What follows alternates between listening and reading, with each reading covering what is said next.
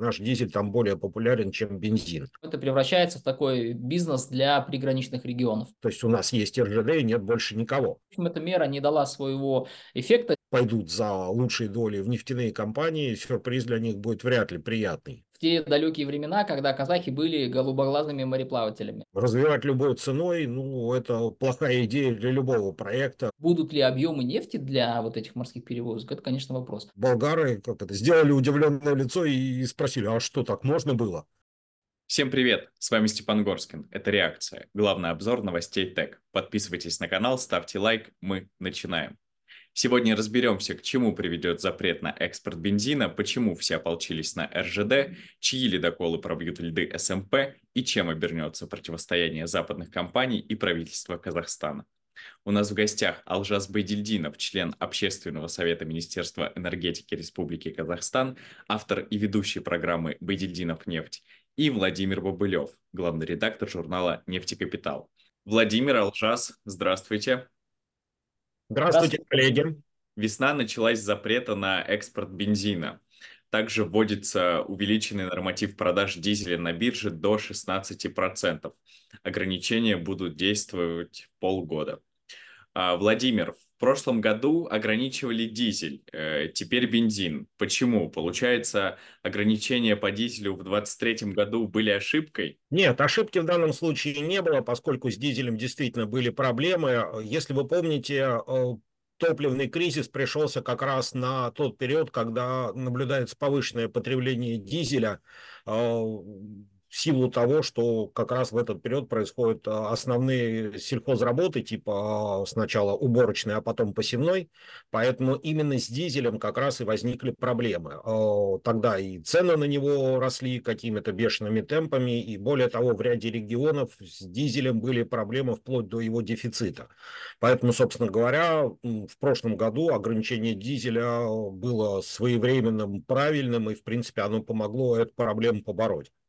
Э, поэтому ошибки в данном случае никакой не было. Собственно, ограничивали там, операции с тем продуктом, которого не хватало. А как принятая мера гарантирует то, что не будет дефицита и роста цен на топливо на внутреннем рынке? Ну, скажем так, любые меры – это не стопроцентная гарантия. Мы все время в данном случае будем оказываться в поле эксперимента, э, потому что, чтобы превентивно как-то поработать э, с возможным дефицитом, ограничили экспорт, э, базируясь на том, что в прошлом году эта мера помогла и сработала.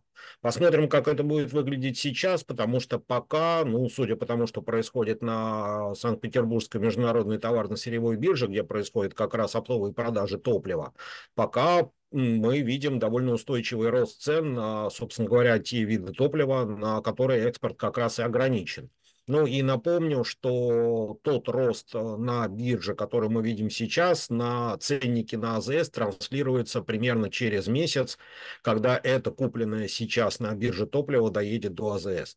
А по кому внутри страны ударит запрет экспорта бензина сильнее? И почему мы не слышим практически никакой критики правительственных мер? Дело в том, что после прошлогоднего топливного кризиса были приняты меры и сделаны определенные выводы. Соответственно, компании сейчас рапортуют о том, что они увеличили объемы производства топлив.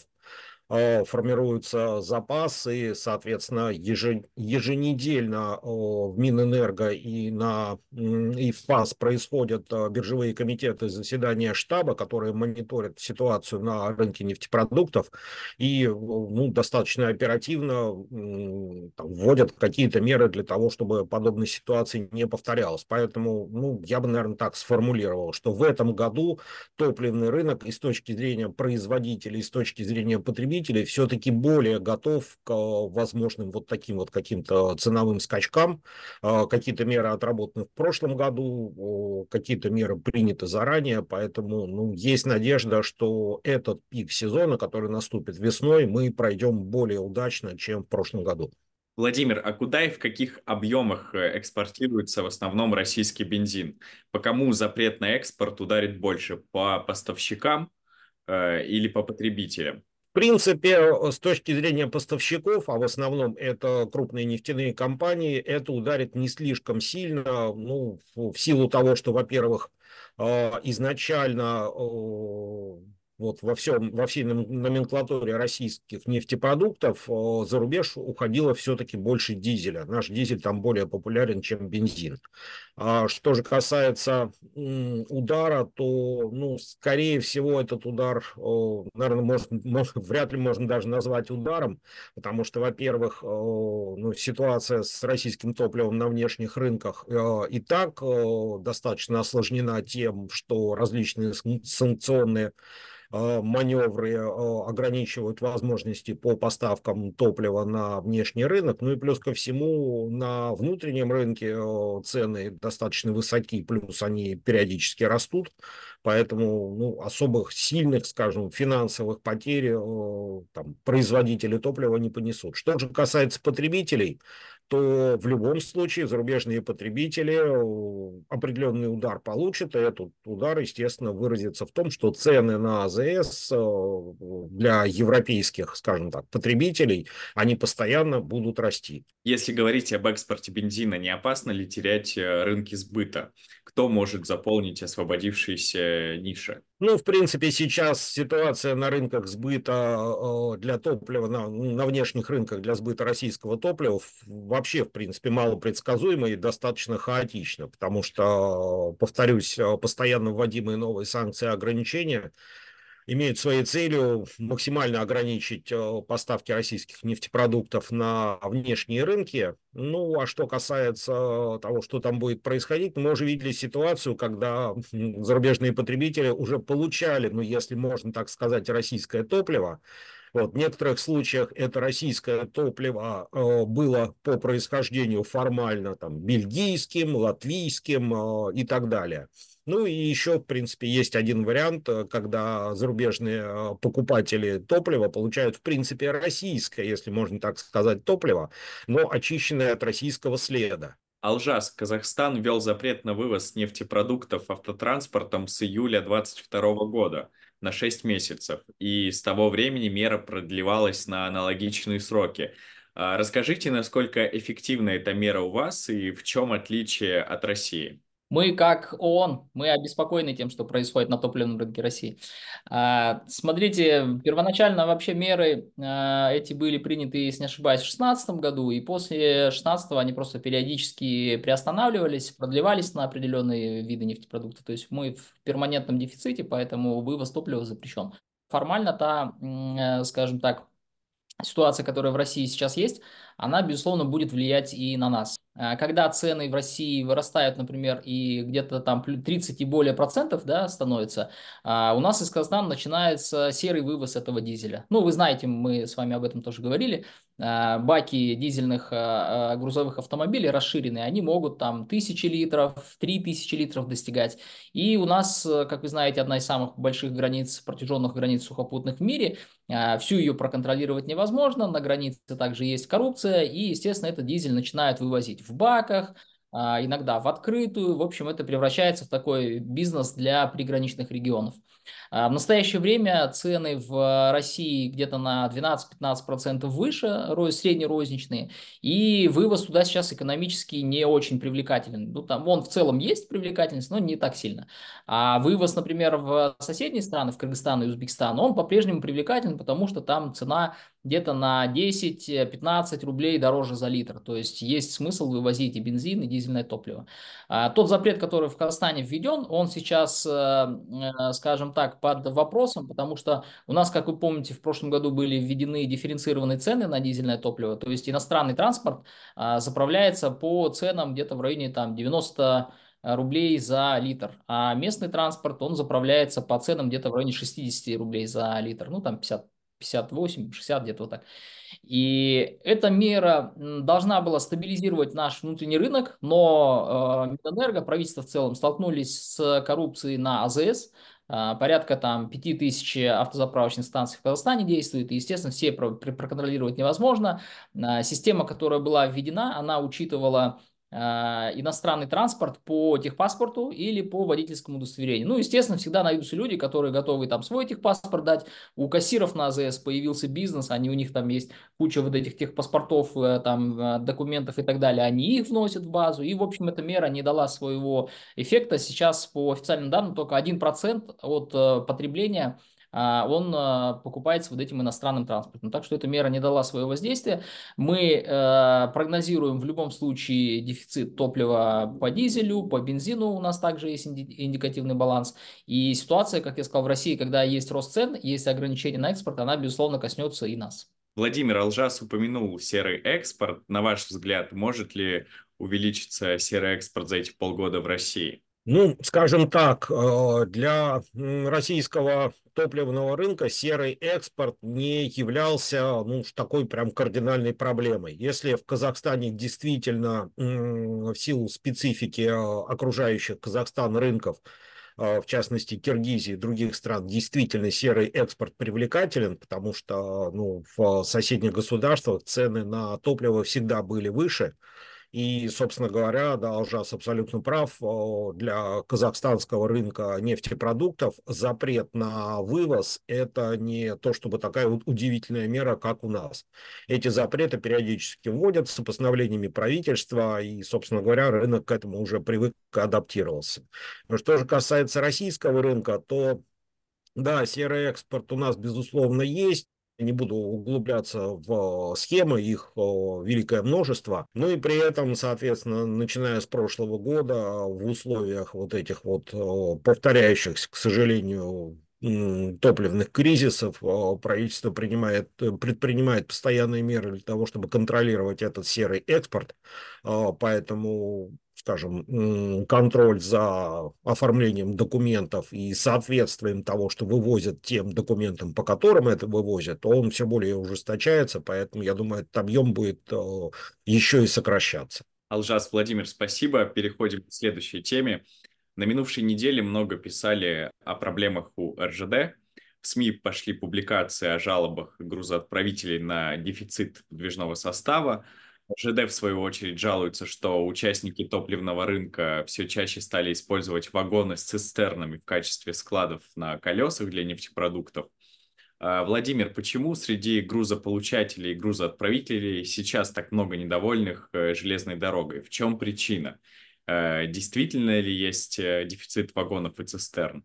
Э, ну, скажем так, э, что касается дефицита, э, я бы не сказал, что есть дефицит именно с точки зрения вот статистической, то есть, условно говоря, если количество вагонов цистерн поделить на объем перевозимого груза за год, то дефицита не наблюдается. Здесь скорее речь идет о том, что РЖД, как всегда, оказалась не готова. А, про проблемы с управляемостью на РЖД с точки зрения использования подвижного состава, оборачиваемости а, вагона-цистерн, а, простоев их, возврата на станцию назначения. Вот эти проблемы, это скорее, наверное, проблемы все-таки управленческие, а не проблемы поставщиков или потребителей. А, дело в том, что еще по прошлому году мы помним, что, собственно, РЖД сам признавался в том, что да, у нас есть проблемы, да, нам не хватает подвижного состава а, для поставок а, нефтепродуктов в южные регионы, но здесь, собственно, РЖД немножко лукавит, потому что, например, часть подвижного состава – это вагон-цистерны, не принадлежащие РЖД, а принадлежащие частным компаниям. И частные компании, скажем, они готовы работать, э, то есть подавать вагоны в необходимом количестве, сливать вагоны в необходимом количестве. Но проблема заключается в том, что вот это вот все хозяйство РЖД обширное, все эти там тупики, там эстакады, пути общего и необщего назначения, э, все это ну, управляется тяжело, э, э, с большим трудом э, и так далее. То есть даже, скажем, какие-то нововведения РЖДшные, связанные с там, автоматизацией процессов управления, назначения тарифов и так далее, вот это все, ну, судя по жалобам потребителей, тоже работает не всегда корректно. А с учетом того, что еще с прошлого года в соответствии с поручением Минэнерго, ну и, собственно говоря, Винки сами видят, что ситуация была в целом критическая, объемы производства и поставок были увеличены, то РЖД просто не справился с объемом. А, то, что потребители хранят нефтепродукты в цистернах, но это, наверное, скорее тоже не, не их вина, а их беда, потому что, может быть, они не хранили бы нефтепродукты в бочках на рельсах, а если бы у них имелась возможность там быстро слиться, быстро разгрузиться. Зачастую это все упирается в проблемы, опять же, в подаче вагонов, в возможностях терминалов, поэтому здесь скорее, наверное, вопрос не в том, что не хватает подвижного состава, а в том, что управлять им, наверное, надо не так, как раньше, а в соответствии там, с теми там, потребностями времени, которые существуют сейчас. В телеграм-каналах много недовольных голосов о неэффективности РЖД, пишут о кадровых проблемах монополии, о большом оттоке высококвалифицированных менеджеров, и действительно из РЖД за последний год с ключевых постов ушла дюжина менеджеров и специалистов очень высокого уровня. Получается, Сталин был прав, говоря, что кадры решают все. Да, совершенно верно, потому что такой огромный механизм, а мы все хорошо понимаем, что РЖД это у нас естественная монополия. То есть у нас есть РЖД и нет больше никого. Естественно, в таких условиях монополии, они изо всех сил стремятся к неповоротливости и неэффективности, Поэтому, собственно говоря, тут вопрос достаточно простой, но сложно решаемый. Либо, соответственно, надо что-то делать с РЖД и приводить в порядок это огромное, беспокойное и плохо управляемое хозяйство, либо формировать какой-то рынок услуг железнодорожных, то есть, в принципе, у нас где-то как-то это происходит, у нас есть достаточно большое количество компаний со своим подвижным составом. Другое дело, что этот подвижной состав, даже если он хорошо управляется логистической компанией, но ездит он по рельсам РЖД и пользуется всей инфраструктурой, собственно говоря, тоже РЖДшной, которой управляет РЖД.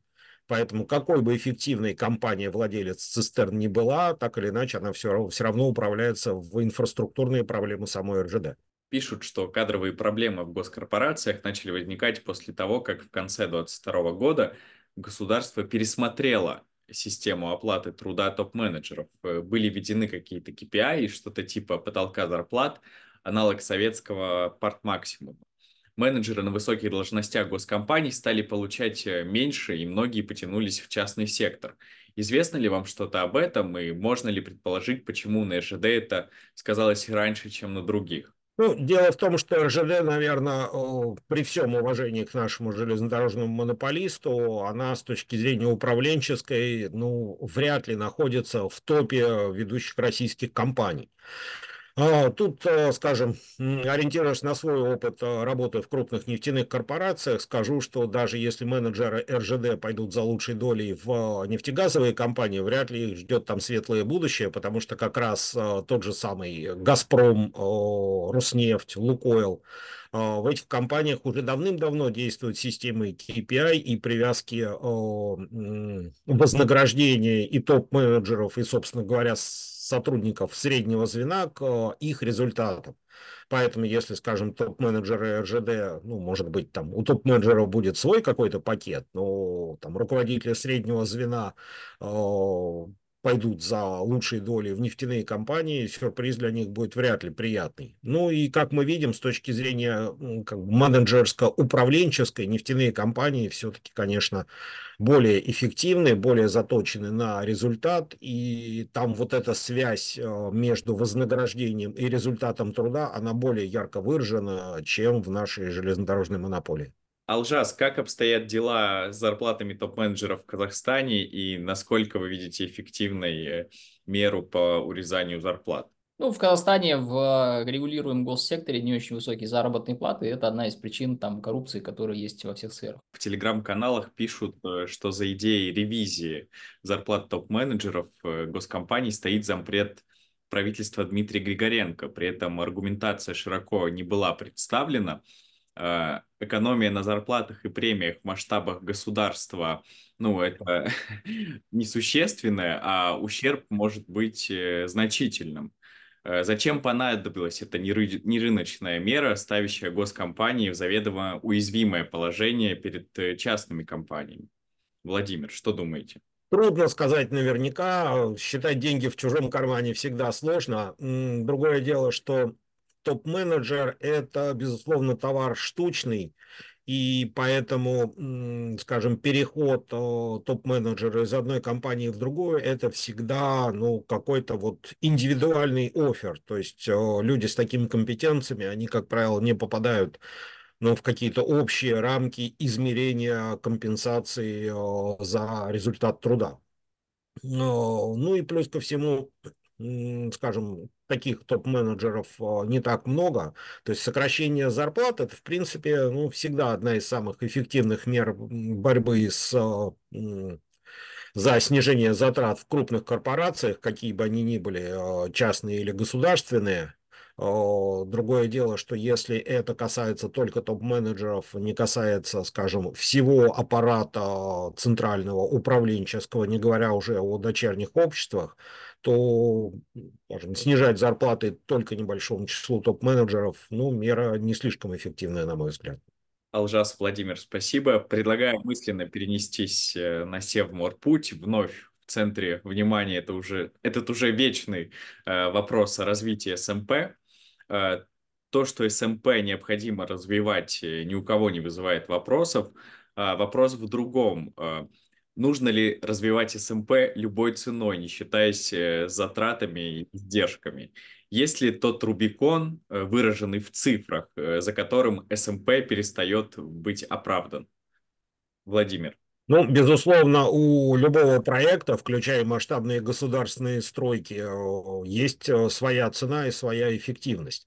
Поэтому скажем, развивать любой ценой, ну, это плохая идея для любого проекта, какие бы цели он ни нес. Даже если, скажем, на, на первый план выходят цели какие-то политические, то так или иначе все равно затраты, которые будут понесены при развитии этого проекта, они когда-то аукнутся. Другое дело, что Севморпуть такая вещь, которая может подтянуть за собой не только, скажем, э, улучшение логистики, и предложение какой-то альтернативы, в том числе и на международных рынках, с учетом ситуации в Красном море, с учетом того, что опять там, а, пользуясь случаем удачным, активизировались сомалийские пираты, потому что вокруг а, а, Африки опять пошел дополнительный а, транспортный трафик. А, дело в том, что Севморпуть, он позволит еще и подтянуть целый ряд арктических проектов, которые сейчас реализуются или находятся в стадии подготовки к реализации. Вот Севморпуть для них это, конечно, ну, просто наиудобнейшая логистическая модель почему компании не привлекают арктических и других специалистов для такого важного проекта. Вот согласно отчету ВТБ, грузооборот Севморпути может достичь 400 миллионов тонн в течение 10 лет. А ученые указывают на то, что очередной план по грузообороту провален. Бизнес в своих расчетах э, получается слишком оптимистичен в отношении развития Севморпути и, и строит свои планы без учета экспертного мнения. Ну, то, что бизнес оптимистичен, это, пожалуй, да, но в любом случае хочется надеяться на лучшее, поэтому как бы планы зачастую у нас э, несколько опережают, э, вернее, скажем так, реализация этих планов несколько их не догоняет. Э, это касается и развития Севморпути, грузооборота. Вот опять же напомню по поводу плана производства СПГ в огромных масштабах. Ну, во-первых, сделаем скидку на то, что мы сейчас живем в то время, когда реализовывать планы не так легко, потому что происходит достаточно много форс-мажоров, я имею в виду и беспрецедентное внешнее давление, и количество санкций. Кстати, напомню, что по состоянию на сейчас Россия уже обогнала по количеству введенных против нее санкций а, Иран, который до этого считался лидером по наваленным на него вот этим санкционным ограничениям. Поэтому это, безусловно, влияет. Ну а что касается арктических специалистов, не, безусловно, они привлекаются а, и на уровне государства с точки зрения разработки стратегии, на уровне компаний для оценки планов. Другое дело, что у нас не так уж много хороших арктических специалистов. А, ну, наверное, тут тоже определенная доля нашей вины есть, потому что готовить их нужно было раньше. Вот аналогичный разброс мнений и в вопросе судостроения. Банк ВТБ предлагает возводить новые верфи и изучает возможность финансировать строительство 5-6 атомных ледоколов. Э, эксперты говорят, что в России флот строить негде, э, нечем, не из чего, и даже в Китае построить э, не получится, по крайней мере, до 30 года. Каковы мощности существующих верфей и каковы их возможности под, под санкциями? Нужно ли строить новые? Ну, прежде всего, начнем с общего тезиса, с которым, наверное, в данном случае спорить бесполезно. То, что России нужно развивать собственный торговый флот, это факт. Вот последний там, год жизни под санкциями, там образование теневого флота, санкции, которые накладываются на суда Совкомфлота и так далее – то есть они говорят о том, что флот нам нужен, причем он должен быть э, по возможности собственный, э, подконтрольный России больше никому. Ну, дальше уже, собственно, вопрос там организации правовой, логистики и так далее, под чьими флагами и так далее и тому подобное, но флот свой должен быть. А, где его строить? Да, с этим у нас определенные проблемы есть. Соответственно, тех судостроительных мощностей, которые сейчас в России существуют, их явно не хватает. А, то, что мы оказались не готовы к а, вот этой санкционной ситуации, когда все заказы, размещенные, скажем, на южнокорейских верфях, а, там, в других государствах, а также те технологии, которые мы потеряли, строя суда на своих верфях. Ну, напомню, например, ситуация с газовозами, которые строились у нас, там все затянулось, потому что французская компания, которая должна была проектировать именно вот эту вот как бы непосредственно газовозную начинку из-за санкций отказалась э, продолжать проект. Э, ну, здесь, э, с учетом того, что судостроение все-таки вещь сложная, масштабная, требующая больших, больших инвестиций, плюс ко всему знаний и каких-то технологических компетенций, быстро начать делать что-то самостоятельно будет достаточно сложно. Китай активно взаимодействует со всеми странами арктического региона и имеет коммерческие предприятия, инвестиционные планы, планы, укоренившиеся стратегии, мягкой силы в Канаде, Гренландии, Исландии, Норвегии. Э, в отличие от России, проблем со строительством э, ледокола, э, ледокольного флота у Пекина нет. Не случится ли так, что мы будем с берега провожать китайские караваны, идущие по СМП? И насколько России выгоден такой транзит? Но в любом случае для России транзит по СМП выгоден, особенно с учетом того, какие планы э, озвучены тем же самым ВТБ по там, росту грузооборота по СМП. Э, что же касается того, какие суда там будут работать, ну, я думаю, вопрос договоренности, потому что в любом случае э, будут ли это там, чисто китайские суда или это суда, построенные на китайских верфях, находящие под российским флагом, то есть принадлежащие принадлежащие России, или это будут китайские суда, принадлежащие России, но там передвигающиеся под панамским флагом, в данном случае, наверное, это ну, не слишком принципиально для развития именно самого СМП. Что же касается развития там, российского флота как такового, ну, если у нас, соответственно, нет собственных мощностей по строительству судов, значит, придется строить их в Китае, что поделаешь риторика пока складывается такая, что все разговоры о развитии СМП ведутся э, в контексте, будто бы это территория России, а не нейтральные воды. Э, если мы обеспечиваем там безопасность вдоль наших берегов, значит, э, есть от кого охранять, какие могут быть скрытые угрозы? Ну, прежде всего, территория СМП это все-таки, ну, действительно российская территория. А, в основном-то путь проходит а, по нашим внутренним морям. А что касается от кого охранять, ну, собственно, давно уже не только у России, ну, мы, наверное, все видели вот эти вот там экзотическую технику, а также демонстрирующихся бойцов в белой камуфлированной форме. А, то, что у нас есть собственные арктические войска, арктическая бригада, это уже ни для кого не секрет. Но, опять же, ни для кого не секрет, что подобные подразделения есть и у других стран, а, и прежде всего у тех, которые у нас попадают в список недружественных. А, Арктика – это колоссально богатая ресурсами территория, она еще, ну, условно говоря, не поделена ну, в том понимании, как поделены, например, другие нефтедобывающие регионы мира. Поэтому битва за Арктику как бы это ни звучало там страшно, но эта битва может быть э, и дипломатической, и политической, и экономической, ну, надеюсь, не дойдет дело до военной. Битва за Арктику еще впереди, поэтому готовиться в любом случае надо, и к тому моменту, когда эта битва начнется, ну, необходимо, чтобы у России был э, не только какой-то экономический, логистический перевес перед своими противниками, но и военный, пожалуй, тоже. Предлагаю в финале обсудить новости Казахстана. Алжас, наконец, разрешился спор между правительством Казахстана и западными компаниями, которые разрабатывают Кашаган, не в пользу последних. Инвесторам придется заплатить 5 э, миллиардов э, долларов за экологический ущерб. А, напомните зрителям тезисно, в чем суть конфликта и повлияет ли решение на отношения республики и западных стран. Ну, а, летом прошлого года эта история началась. А, мы в Казахстане о ней узнали, по-моему, из Блумберга, если не ошибаюсь, который сказал, что предъявлены иски. А, затем консорциум опровергал, наши власти молчали, но потом вроде подтвердили, что да, иски есть такие. А, суд первой инстанции, который был, он принял сторону э, иностранного консорциума, затем апелляция, которая была недавно, она приняла сторону а, казахстанского там, профильного ведомства по экологии и обязала их выплатить 5,1 миллиарда долларов. Довольно большая сумма. А, сумма инвестиций в Кашаган в общей сложности она оценивается на текущий момент где-то 60-65 миллиардов долларов.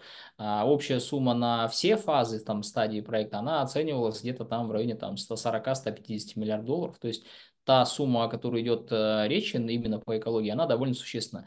Я не юрист, чтобы сказать точно, есть ли возможность э, оспорить там в Верховном суде, это, наверное, есть, потому что, ну, есть еще, наверное, да, какие-то инстанции, но в целом звоночек для иностранных компаний, я думаю, довольно серьезный. А, выплатить эту всю сумму кэшем, я думаю, они не смогут, потому что у них, ну, а, бюджеты, б, там не такая сейчас доходная часть, они сейчас только на первой промышленной стадии, а, плюс там еще недавно останавливался там, а, да, там производство и так далее. Это, наверное, в большей степени а, некий торг а, со стороны Казахстана к консорциуму. В Казахстане все больше говорят о расширении танкерного флота. Казмор Трансфлот говорит о необходимости создания судостроительной верфи.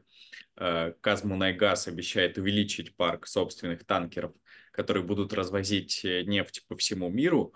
Что вам известно об этих планах? И действительно ли рыночная конъюнктура такова, что спрос на танкеры будет только расти?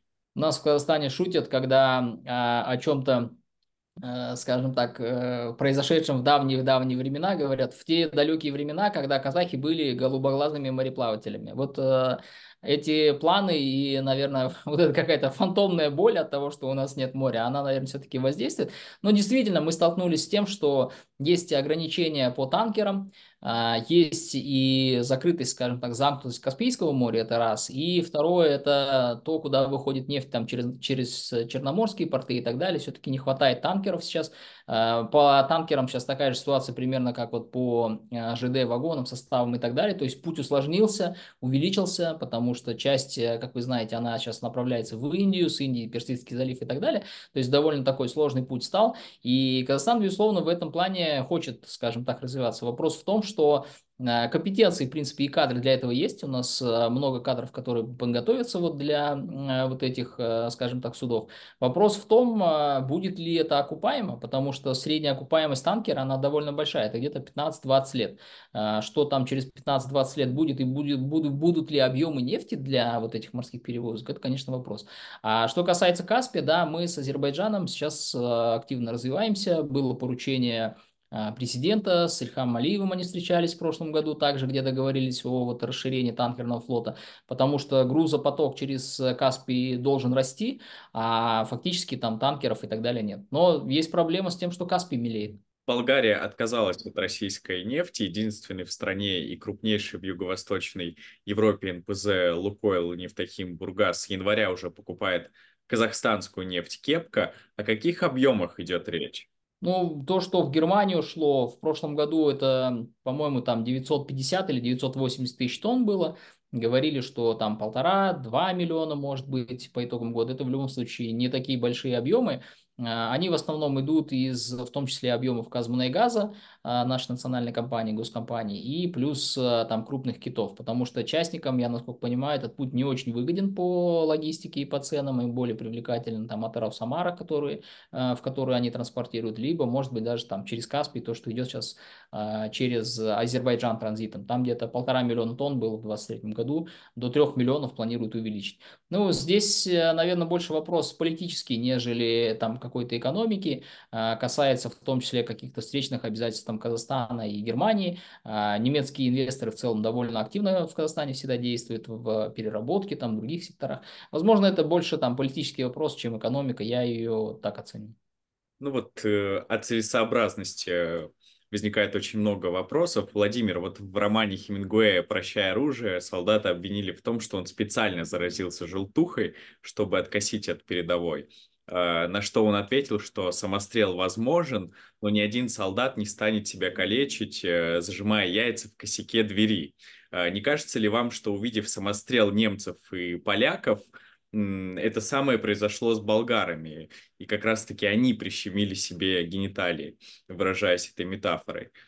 Ну, позиция Болгарии по поводу отказа от российских энергоресурсов, она, в принципе, иногда вызывает удивление. Вот, в частности, я напомню, когда Россия объявила о том, что поставки газа на экспорт она будет осуществлять только за рубли, а, Болгария первой отказалась оплачивать рублями поставки российского газа, и потом, когда Австрия, Венгрия, другие страны нашли в себе силы и возможности э, работать вот по той схеме, э, которая была предложена российским государством, а, ну, болгары как это, сделали удивленное лицо и спросили, а что, так можно было?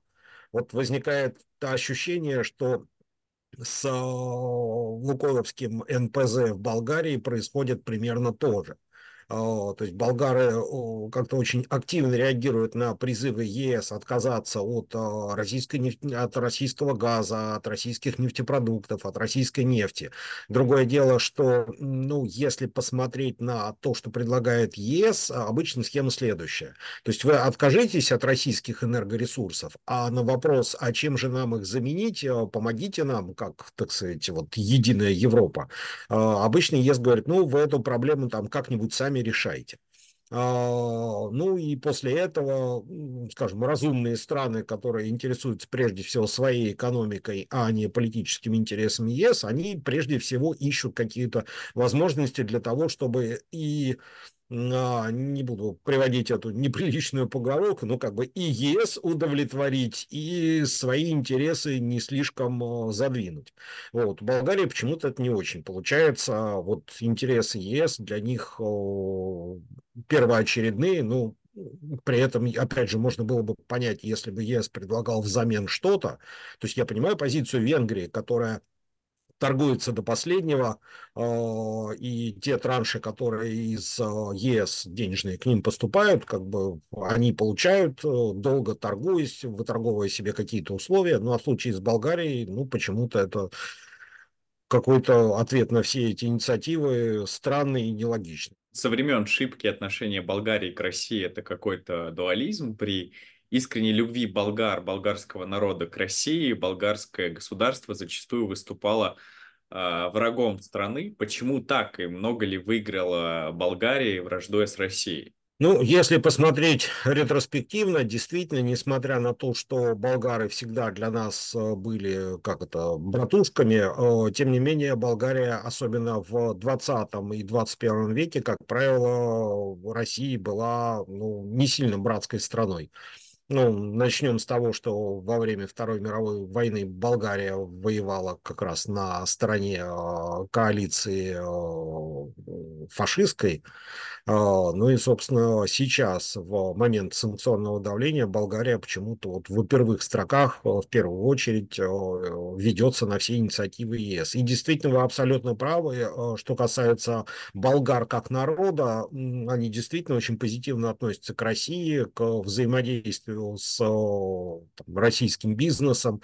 То здесь, скорее всего, нормально. Ну, я думаю, что, наверное, тут проблема в том, что а, Европа хорошо может воздействовать не на всех болгар и их менталитет, а на тех, кто руководит болгарами. Вот тут действительно возникает проблема, и как бы те, кто ведет Болгарию вот этим курсом, ну, они скорее работают на ЕС, чем а, на свою собственную страну. Алжас, Владимир, спасибо. Мы обсудили главные новости ТЭК. С вами был Степан Горскин. Подписывайтесь на канал, ставьте лайки, делитесь мнением в комментариях. Увидимся в следующем выпуске.